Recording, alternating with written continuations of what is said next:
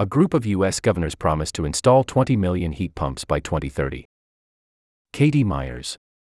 Buildings, particularly older ones and those with poor energy efficiency, account for thirty-one percent of the nation's greenhouse gas emissions.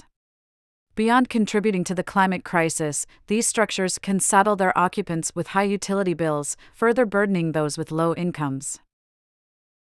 On Thursday, the U S Climate Alliance, an association of twenty-five governors of states accounting for half of the country's population, announced a major move to reduce those emissions, cut utility bills, and create jobs. Beyond committing to emissions reduction targets, including achieving zero-emission new construction, they promised a four-fold increase in the number of buildings using heat pumps.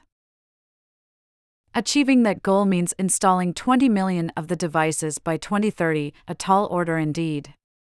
What's more, the Alliance pledged to guide forty percent of them into disadvantaged communities. Each state in the coalition has a unique set of goals and tasks ahead to reach the heat pump target. For instance, ten states, including California, New York, and Hawaii, are adopting zero-emission standards for space and water heaters. And some states have a head start on achieving their goals. Maine recently achieved its goal of installing one hundred thousand of them, two years early. H T T P S colon slash slash w w w dot maine dot gov slash governor slash mills slash news slash after Maine surpasses heat pump goal two years ahead schedule, Governor Mills sets new.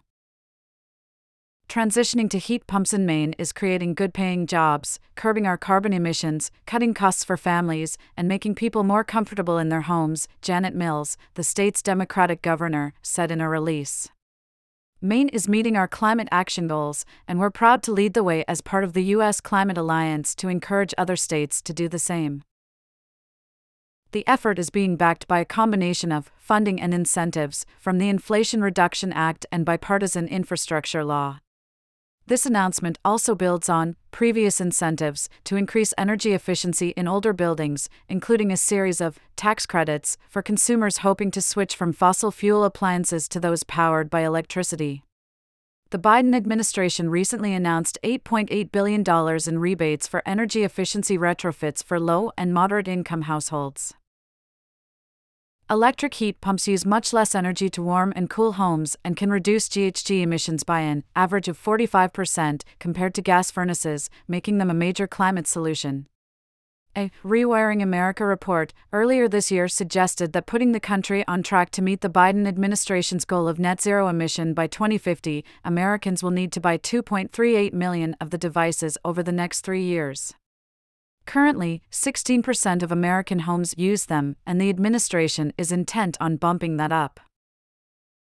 Advocates of the technology say that it's an essential part of green transition. Stephen Porter, an ecology professor at Brown University and his department's associate provost for sustainability, is a big fan of heat pumps. He has seen a fifty percent reduction in his energy bills and a seventy-five percent reduction in his emissions since having one installed in his home in two thousand fourteen. It's a win-win-win, Porter told Grist. But, at least in Rhode Island where he lives, it's hard to find people to do the work. We are facing a critical shortage of people to install these heat pumps. According to White House climate advisor Ali Zaidi, the collective commitment represents not just an investment in the climate, but an investment in domestic manufacturing and energy efficiency jobs. Many manufacturers have expressed support for the announcement, and Zaidi says several have committed to moving their manufacturing to the United States.